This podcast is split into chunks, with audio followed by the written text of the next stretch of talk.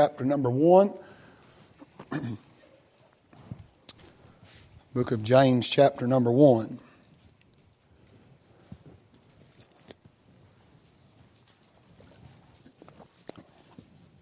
Appreciate the Lord working things out, giving surety. And uh, Sunday school this morning, Brother Tim opened up. Before he ever even read Scripture, and he quoted this verse, and that's what I've been on my heart for two days. And uh, I, I got up this morning. I'm just, you know, I, I'm real transparent, and you all know me. And uh, me and Brother Oakley, we talk about every day, multiple times a day, most days. And uh, he texted me this morning. He said, "Are you ready to preach?" I said, "Well." I said, my heart and mind's went a million directions. I feel like I got a whole lot of Scripture and a whole lot of information. I'm just needing the touch and the thrust of the Holy Ghost to preach it this morning. And uh, my mind has went a bunch of places. But I feel good in my heart this morning. And I trust that the Lord will help us together as we look at the Word of God. And I hope that it'll be a help and a blessing to you. And I hope I can give it to you by God's help, the way He's put it in my heart this morning. James chapter one, let's stand together for just a minute out of reverence and honor to the reading of the Word of God. I want to back up and get some context and then read down through verse number seventeen. That's where I want to preach from this morning if God will help me. But let's back up in verse number thirteen and begin reading there. Let no man say when he is tempted, I am tempted of God, for God cannot be tempted with evil, neither tempteth he any man. But every man is tempted when he is drawn away of his own lust and enticed. Then when lust hath conceived, it bringeth forth sin. And sin, when it is finished, bringeth forth death. Do not err, my beloved brethren. Every good gift and every perfect gift is from above, cometh down from the Father of lights, with whom is no variableness, neither shadow of turning. Thank you for standing. You can be seated. It seems to me, and I, the reason I felt like we ought to back up to verse number thirteen and begin reading there, I want to deal with verse number seventeen if God will be my helper this morning. But I think that uh, verse seventeen is written in contrast to what's been said in verses thirteen through sixteen. And the fact that not only does every good and perfect gift come from God, but that nothing bad or evil ever comes from God. I think that's what James here is saying. Now, I want to say in the beginning we understand and we read from James chapter one and verse one, it says that it's written to the twelve tribes which are scattered abroad. Those that were believing Jews that had been persecuted and had fled and were not contained together at Jerusalem. There was a lot of persecution. We talked about it some in the Sunday school era this morning, especially on Jewish Christians who uh, uh, were persecuted, and many of them fled for refuge from Jerusalem. Now, I've heard a lot of things, and I'm not going to preach this morning to judge other preachers, but I'm going to preach how that the Lord has persuaded my heart. I've heard a lot of people say that James is not written to us. That we we don't, these truths are not for us. But here's the reality. All of the Bible was not written to us, but it was all written for us. Uh, it would be no more, that would be as foolish as saying we could look in, uh, as we read this morning in First Corinthians, and, and the reality was that letter was written to the Corinthian church, but you and I can glean help and truth from it. It wasn't written to the Galatian church. That was the book of Galatians. But yet we can find truth from the book of Galatians. And so in the Old Testament, we weren't. We don't live in that economy. We don't live under the law. But yet Paul reminded the church at Corinth that the things that were recorded for them were recorded for our examples, that we might learn from their experience. And so I believe that even though this letter may not technically be addressed to us, and we are not Jewish Christians, yet there is great truth uh, that we can glean and gather and apply to us uh, to help us in these days. I believe that's right. If God had not wanted us to have the entire Bible, He would not have preserved the entire copy uh, for us to have today. and every, there's something in here for everybody. Whatever you've come in need of, whatever you've come in search of, there's something to be found in the Word of God. The Bible said that it's quick, it's alive, and powerful. This is not just some other book, but it is the very Word, the very breath of God. The Bible said it was given by inspiration. That word literally means God breathed and gave the Word of God for you and I to hold it out. We literally hold the breath and the words of God in our hand this morning. I believe that's that application, that understanding of the Scripture has been lost in our day. I believe that a lot of the reason why that people can lay up the Bible and never pick it up is because they don't understand it. It'll be the very, oh, we've heard it all our life. Oh, but have you ever realized that these are the words of God? We're not reading James' word. We're reading God's word that he wrote through this man by the name of James. That's right. That is right. And so here these truths are recorded, and James is going to deal a lot with spiritual maturity. And James is going to deal, his predominant theme is works. Not that we're work, that we're working to be saved, but that we are working because we are saved. See, there's been a lot of persecution, a lot of doubt uh, surrounding the Jewish Christians. Many of them, uh, Paul wrote to them in the book of Romans that they were justified by faith without works. Uh, and that is right. That is our justification. Uh, but then that justification, that salvation, that new man, if any man be in Christ, he's a new creature. And that new creature, there are works that are produced out of us because we are saved. That's why James said, show me your faith without works. And he said, I'll show you my faith by my works. He said, what I have, what God has done in me is working out of me. That's what Paul meant when he said to work out your own salvation with fear and trembling. It's not that we are working out some deal with God, but it's that God's already done the work inside of us. It's an inward work, and it should manifest itself outwardly in the life of every believer. So here James deals with these things of works and spiritual maturity and coming to the place that God wants us to be. And he deals with this thing of being tempted and enduring temptation, that we're not tempted of God. And God doesn't tempt us with evil, but we're tempted of our own lust, and, and that we're not supposed to err. And then he comes to verse number seventeen. He says, every good gift and every perfect gift is from above. Now I was reading that scripture. Matter of fact, it come to my heart. I was driving down the road, and the Lord began to deal with my heart. And if you look at this verse, the verse does not say every good and perfect gift, but it says every good gift and every perfect gift. And so James here, I believe, is making a dis- and I can back it up with a scripture, and I want to try this morning by the help of God to do so, uh, that there are good gifts and perfect gifts. And they are two separate kinds of gifts. They are two separate classes of gifts that both come from God. I, I want to preach this morning, God to help me on the gifts and the giver. And that's what James is dealing with here. The two kinds of gifts, not evil gifts, not temptation, nothing evil. He's already covered that. That don't come from God. Uh, but he said, but rather every good gift and every perfect gift cometh down from above, from the Father of lights, with whom is no variableness, neither shadow of turning. And so we have good gifts and we have perfect gifts. Now I believe according to the Scriptures that good gifts are the temporal blessings that God gives us in this life.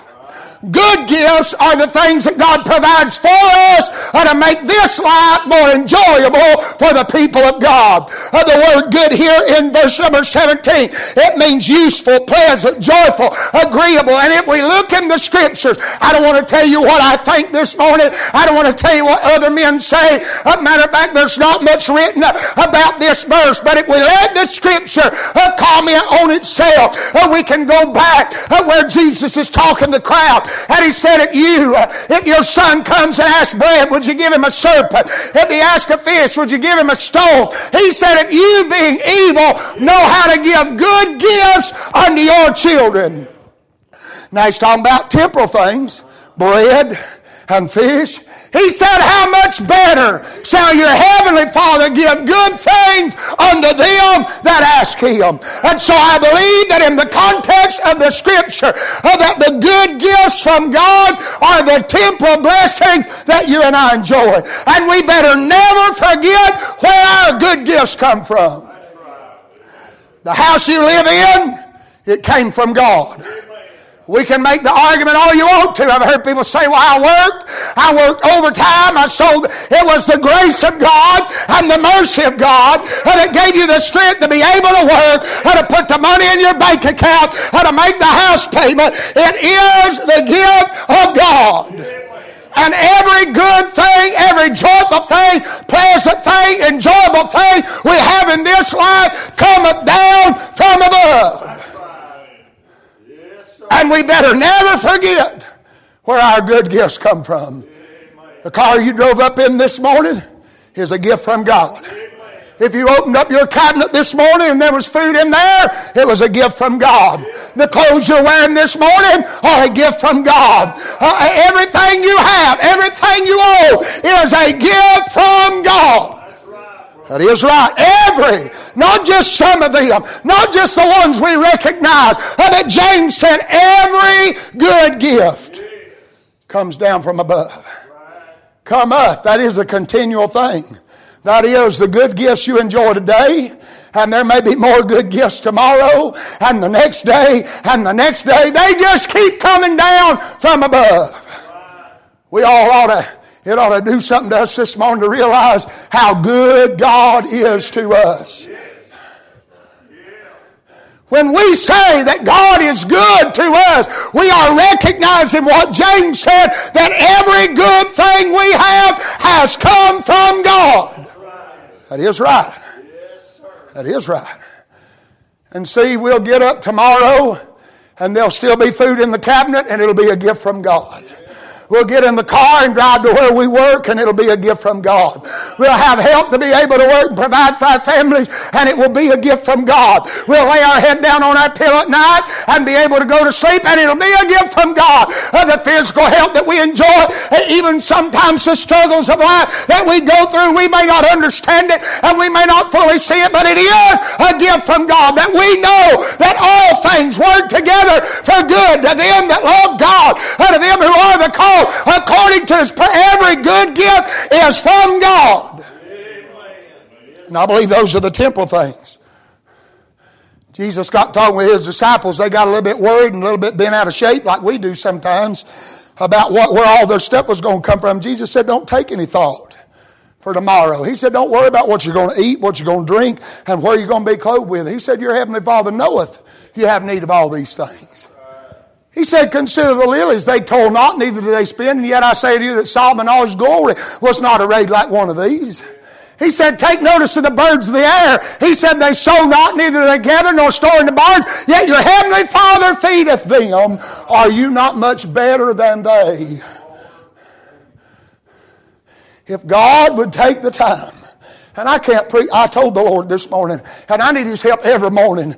But I, I can't get it. If God would take the time to feed the birds of the air, uh, the, the, Jesus said today is and tomorrow falls. And God takes notice that when a sparrow falls from heaven, he, if God would take the time, they tell me uh, that the richest man on earth, it would exhaust his riches uh, to feed all the birds of the world for three days. Uh, it would cost him everything he had uh, to feed the birds for three days. Uh, And yet God takes notice. They don't even plant in the ground. They don't gather it up. They don't lay it up. But God feedeth them. And he said, you are much better than they are. Jesus said God takes notice when two sparrows are sold for a farthing. In other words, uh, somewhere up in heaven, and I can't understand all this in my logic, uh, but God has a record, Brother Tim, of every bird that's alive. And God knows when somebody went to the temple and bought two to make a sacrifice, and he marked them all. Uh, but God didn't take, uh, stop taking care of all the others. He still took care of them. He just knows there's two less to take care of today. Ain't that something? Jesus said if God would clothe the grass of the field, which today is and tomorrow is cut down and cast into the oven. Now, I'm just preaching it the way it's written. We need to just stop and think, meditate on the Word of God. It's hay season where we are. And God's took notice that all the grass has been cut down. You say, preacher, I don't know so much about that. Well, just go on. It don't matter. I'm going to preach how it's on my heart this morning. That's what the Bible said. He clothed the grass of the field. He gave it, if we want to apply it to the Sunday school lesson this morning, He gave it the body to come up. He put the head on the blade of grass. He watched it as it cut down. He knew it was today and was not tomorrow. He knew there'd be a time we'd cut it off, but yet He took care of it. And the, the point that Jesus is trying to get across to these disciples, if they'll hear it and understand it, if God takes that much interest and that much time in a blade of grass that's going to be cut down, in a bird that's going to be sold for an offering, in a lily in the field that'll bloom for a little while, and it'll be so beautiful and glorious, but there'll come a day that it will die and will wilt sooner rather than later. If God will take notice of all that, how much more notice do you think He's taken of us who were created in His image and breathed by His own breath into our own nostrils of the breath of life, and the only creation that He has that is a living soul. And if He'll give good things to the birds and the grass and the flowers, how much better good things will He give to us?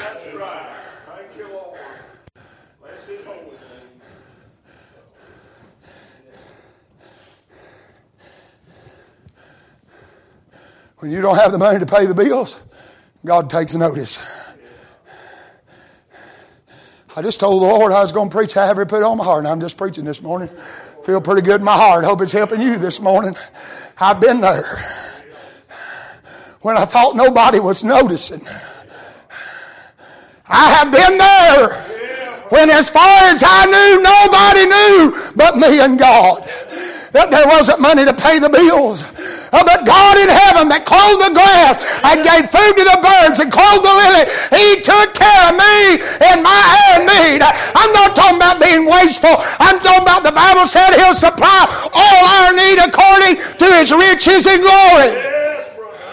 And we could shout on that verse. Because if you dissect the, and I'm no English scholar or Bible scholar, but if you dissect the language of that verse, that means as long as God has riches, He can supply your need. And He owns it all. His riches will never run out. The richest man may run out in three days to feed the birds, but God's endless supply never runs out. And as long as He has riches, He'll take care of you. That's right.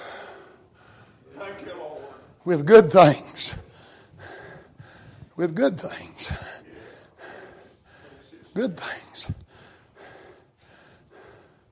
I don't know why the Lord wants me to tell this. I've told it. You probably heard it more. To, you probably tell it yourself, but I feel like I need to tell it this morning. Maybe somebody's here and you ain't never heard it and you need to hear it this morning. I remember me and my wife hadn't been married too long. We didn't have a lot.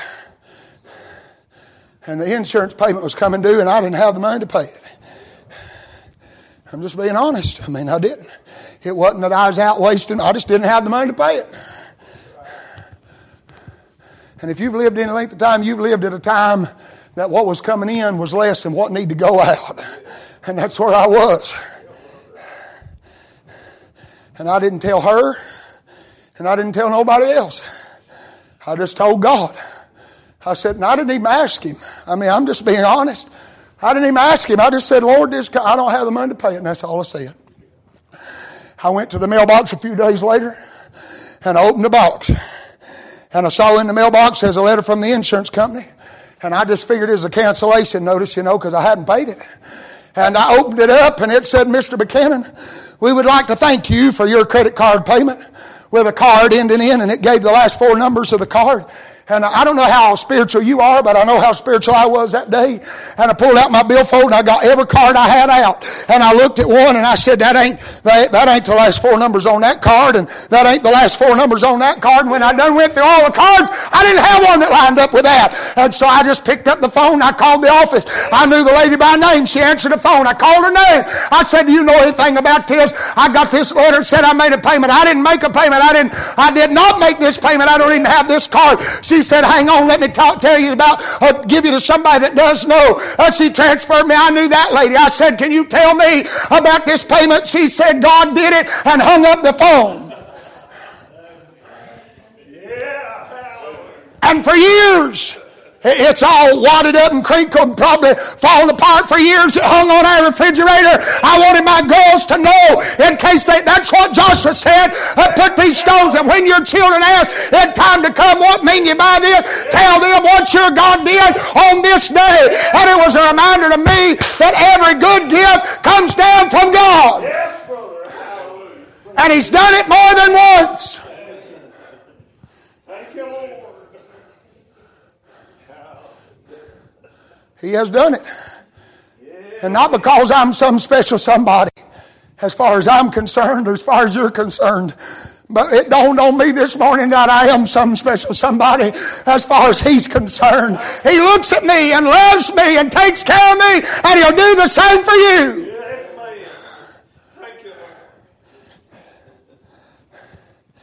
Every good gift comes down from above. But then he said, now, every perfect gift. I thank God for them good gifts, them temporal gifts, those things that are tied to this earth that make our life better and more enjoyable and pleasant and joyful, happy along the way. But he said there are some perfect gifts that come down from above. And we could, we could not preach about the good gifts and preach about the perfect gifts. And oh boy, I'm glad for the good gifts, but them perfect gifts are eternal gifts. Those perfect gifts are spiritual gifts that are not tied to this world. They have no bearing in this world. They're not affected nor changed by anything in this world. And James said those good gifts, they come from God, but every perfect gift, the word perfect means it's complete, lacking nothing. It is finished. It is fulfilled. Not that we're adding to it or have to do anything about it. It's just given unto us, and it's perfect from God. And I prayed and asked the Lord. I was riding down the road and everything started coming to my mind. I said, Lord, if you'll let me get this organized, I don't know if I even have it organized this morning, but I'm going to tell you what the Lord put in me. We can go in this Bible right here, the book of Hebrews, and find out we have a perfect priest. In the Old Testament, they did not have a perfect priest because they could not continue by reason of death. But this man abideth a priest continually, and by one sacrifice. Not only do we have a perfect priest, but he had a perfect sacrifice. They didn't have a perfect sacrifice. In the Old Testament, it had to be made over and over and over again. But the book of Hebrews chapter ten said, by one sacrifice, he had perfected forever them that are sanctified, neither by the blood of goats and calves, but by his own blood he entered in once in the holy place, having obtained eternal redemption for us. And so we have a perfect priest, and that's a gift from God. It's a gift from God. We're not born in the Old Testament economy. It's a gift from God. We have a priest forever after the order of Melchizedek. That's right. Yeah, brother. It's a gift from God that we have a perfect sacrifice. That God is satisfied forever with the atonement of sin. That is right. And so because we have a perfect priest, and because he made a perfect sacrifice, then you and I have a perfect salvation. It's perfect. I'm just, I'm not going to spend a lot of time. I don't think I, I'm supposed to. I'm just supposed to give them to you by as fast as they come to me, and I'll be done this morning. We have a perfect salvation. It's complete. I'm not working to be saved. I'm not working to stay saved. It's done. I am as saved a position in Christ as I'll ever be. That does not excuse laziness. That does not give you a license to sin. If you can do what you once did and get by with it, then it's an apparent fact that you do not belong unto God. And because of that perfect salvation, we also are partakers of perfect chastisement. Of the Old, the Old Testament, uh, Paul wrote in the book of Hebrews, referencing of the Old Testament that parents corrected uh, for their own good, but he said much better, he has corrected us by his love. He corrects all them that belong to him, and it's a perfect chastisement uh, to keep us in the will of God. So we have a perfect priest and a perfect sacrifice and a perfect salvation that's written and told to us about in a perfect word. Paul wrote over there, and Brother Tim taught on it a few weeks ago in First Corinthians thirteen when he addressed them spiritual gifts, and they were for signs until that which is perfect is come. And when that which is perfect was come, all that that was done in part was done away with. Uh, they did not have a perfect Bible. They did not have a complete revelation from God uh, like you and I do today. Uh, but when that that was perfect is come, all that was done away with. You say, well, that's just speculation. All right, let's go in this same chapter in verse number twenty-five uh, where he said, whosoever looketh into the perfect law of liberty. That's this perfect book. There's not one error, not one mistake, one I out of place, one T not crossed, not one thought that's not where it ought to be, not one verse that's out of chronological order, but we have been told in a perfect word, with perfect power, about a perfect priest who has a perfect sacrifice, who can perfectly save. The Bible said he can save to the uttermost. That don't mean where he gets you from. That means what he does for you when he saves you.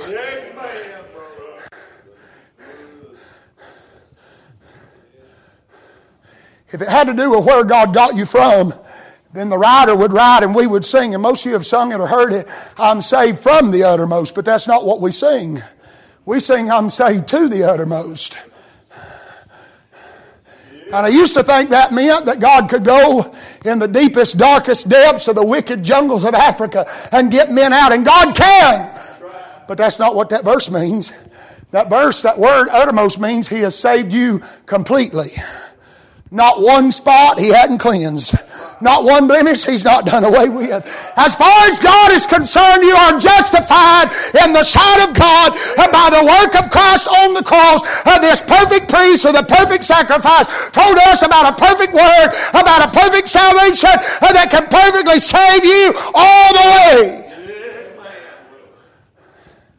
way. And I was riding down the road and I thought, Lord, that's pretty good. I mean, me and God was just having a conversation. That's all I'm doing is preaching to you what He told me. I don't know nothing else to do. I said, Lord, that's pretty good. Yeah. He said, but you know them old shows, and they'd give somebody a prize, and they'd start rejoicing about it, and they'd say, but wait, that's not all. That's what the Lord said to me. I said, Lord, I'm glad to have a perfect priest. I'm glad He had a perfect sacrifice. I thank You for this perfect word that was perfectly preached to me in the perfect power of God that brought about perfect conviction that led me to perfect repentance. Hey, everything about salvation, everything that comes from God is perfect. If it's an eternal work of God, it's done. It's complete. I'm glad I'm perfectly saved. But the Lord said, that ain't all, son. And He took my heart to that verse that said Paul wrote to the believers. He said, I'm persuaded that you possess some things that accompany salvation. That means there's more to it than just the work of salvation. There's more to being saved than being saved. And that, you say, that don't make sense, preacher. Well, I don't know any other way to say it. There's more to being saved than just being. There's so many other things that go along with being born again. It's like getting hired, and they say, we're going to give you this pay, and you say, thank God. That's like salvation. The wages of sin is death, but the gift of God is eternal life through Jesus Christ our Lord. That's what we've been paid. We've been given salvation, not because of our work, but because of His work. But then the, the employer says, we're going to give you some benefits that go along with your pay. And that's what's in this book right here. The book of Isaiah said, thou wilt keep him in perfect peace, whose mind is stayed on thee. I'm glad I got perfect peace. peace that passeth all understanding. You say, preacher, I don't understand how all my world can be falling apart, and yet I can lay my head down on my pillow and go off to sleep in the night. I can explain it, but I can't explain it. I can give you what the Scriptures say. It's just perfect peace. It's not peace that hinged to this world. Our peace is not linked to our circumstance. Our peace is not linked to our position in this world. But our peace is linked to Him and His position in glory. It said we have this hope of not just perfect peace, but we have a perfect hope. The Bible said in the book of Hebrews, the law could make nothing perfect, but the bringing in of a better hope did. Uh, thank God we've got a perfect hope uh, that anchors within the veil where Christ the forerunner hath entered for us. I'm glad uh, when I can't explain it, I can't tell you in words, uh, but thank God I got hope this morning, and it's perfect. And there's perfect peace, and there's perfect hope, and there's perfect love. First John said perfect love casteth out fear. God's not give us a spirit of fear, but a power and of love and of a sound mind. I'm glad when I got born again, God put love in me. Love for Him. We sing that song, I love the Lord, and you've heard me say it countless times, but I need to say it again this morning. I love the Lord deep down in my heart. No earthly change. It's not a good thing. It's a perfect thing, and it's linked to Him and not this world.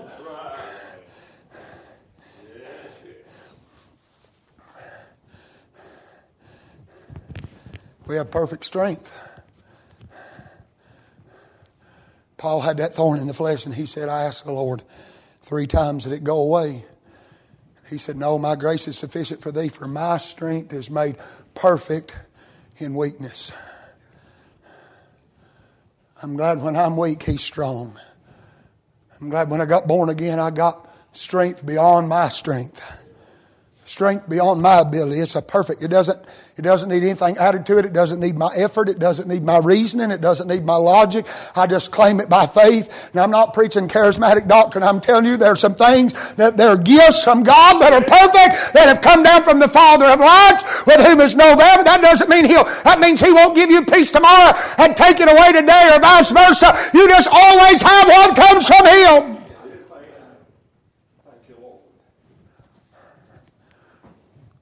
That means when everything's going good, I can have peace, but when everything's falling apart, I can still have peace. Because He does not change based on my circumstances. I sat in a congregation one day, and I was listening to Brother Hanley Milby preach. And he was preaching about the storm that the disciples were in. And you can listen to it on sermon audio, but you won't fully grasp that part of the message because you had to be there. And I saw that dear man of God stand, and he said, I know what your life's like. He said, it's like this right here. And that's what he did. Walked all around the church doing this. We're up and then we're down. We're up and then we're down. And most of the time we stay down more than we stay up. He said, but I'm preaching to you about a man who's like this. He's a constant. Your life's doing like this, and all the while He's doing like this. You'll meet Him on some of your ups, and thank God you'll meet Him on some of your downs. He's just always a constant. And there are days I like my ups and days I wish I was out of my downs.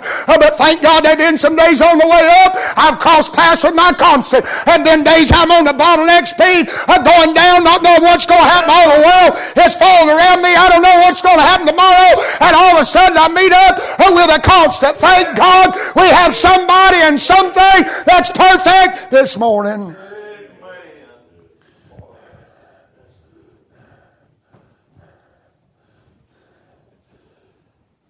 I'm not talking this morning. It may be there are times in your life that because of sin, your life is up and down. But the reality is, regardless of whether sin is in the picture or not, because we live in the flesh, our lives are up and down. Have you ever been in a service kind of like this one, or one that's even stronger? And you've rejoiced and shouted and praised God and claimed the victory. And before you get home in your car, you're already on the bottom again. You say, what is that, preacher? That's life, the ups and downs. But thank God, God don't go through the ups and downs like we do. I never have called him, and he said, hang on, I'm at the bottom at the minute. I got to climb my way back to the top, and then I can answer your prayer. I never have had God tell me that.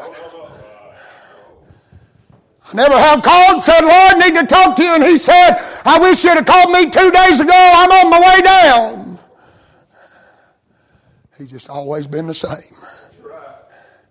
That's why the writer said, I can call Jesus anytime. He's always on the line. The writer said, He's King Almighty. Lord God is His name. And I can call Jesus anytime.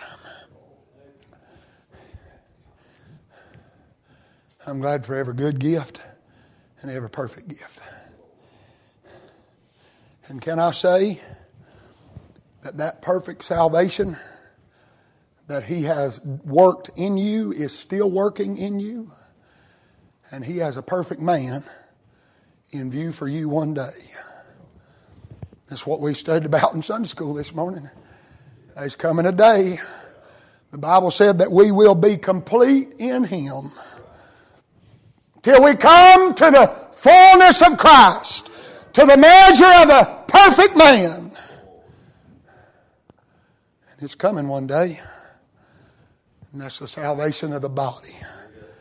That we're going to lay aside all of this flesh, all this trouble, all this sorrow, all this sickness, all this sin. And it doth not yet appear what we shall be. That means you don't understand it and I don't understand it. But he said, but when we see Him, we shall be like Him. Perfect. Complete. All done. I'm glad I can report to you this morning that every good gift and every perfect gift cometh down from above. From the Father of lights. That means He's the start of it all. The one that spoke light when there was no order, when there was no light, when the world was in darkness.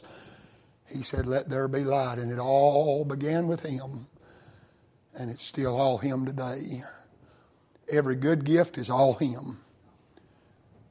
Lord, help us not to get prideful and think that we've worked to deserve, to earn, to pay. It's all of Him. And every perfect gift is all of Him. Cometh down from the Father of lights, with whom is no variableness. That's what Brother Mibby's preaching about, just constant. Neither shadow of turning. He don't even act like He's going to change. Matter of fact, it's impossible for Him to change. The Bible said when God could swear by no greater to Abraham, He swore by Himself because He could not change. I'm glad this morning for every good gift and every perfect gift. Everything I have and everything you have that's good and perfect comes from God. Everything. Some of you are sitting here this morning with a family, with a husband or a wife. Sons or daughters, grandsons and granddaughters, all of them are gifts from God. That's right. When you get to, and I know some of you, I've talked with some of you about experiences with your children. I've had some of my own, and some of you I know keep your grandchildren, have those wonderful experiences. It brings all of those experiences, all of those enjoyable, pleasant moments are a gift from God. It's a good gift. And thank God, because of the perfect gift, we can recognize the good gifts. There are a whole lot of people out there, they don't recognize that the good gifts come from God because they've never been a recipient of the perfect gift. The Bible said, thanks be unto God for His unspeakable gift. And that was Christ. It is Christ. And if you've ever been made partaker of that gift, you'll understand that all the good gifts come from Him. Everything we have and everything we are, Paul said, by the grace of God, I am what I am. Paul talked about what he used to be, and he said, it's just by God's grace that I ain't what I used to be. And you be honest this morning, it's the grace of God you're not what you used to be. And it's the grace of God that you are what you are. It's a good gift and a perfect gift that comes down from above. I'm glad this morning to be a recipient of the gifts. But even stronger in my soul this morning, I'm glad I know the giver. I'm glad I know who He is. I'm glad He knows me. I'm glad I can recognize His favor and His mercy and His grace. There's a whole lot of people never recognize the mercy and grace of God, but I'm glad not because I am somebody, but because I've been made a recipient of that perfect gift, I recognize who the giver is.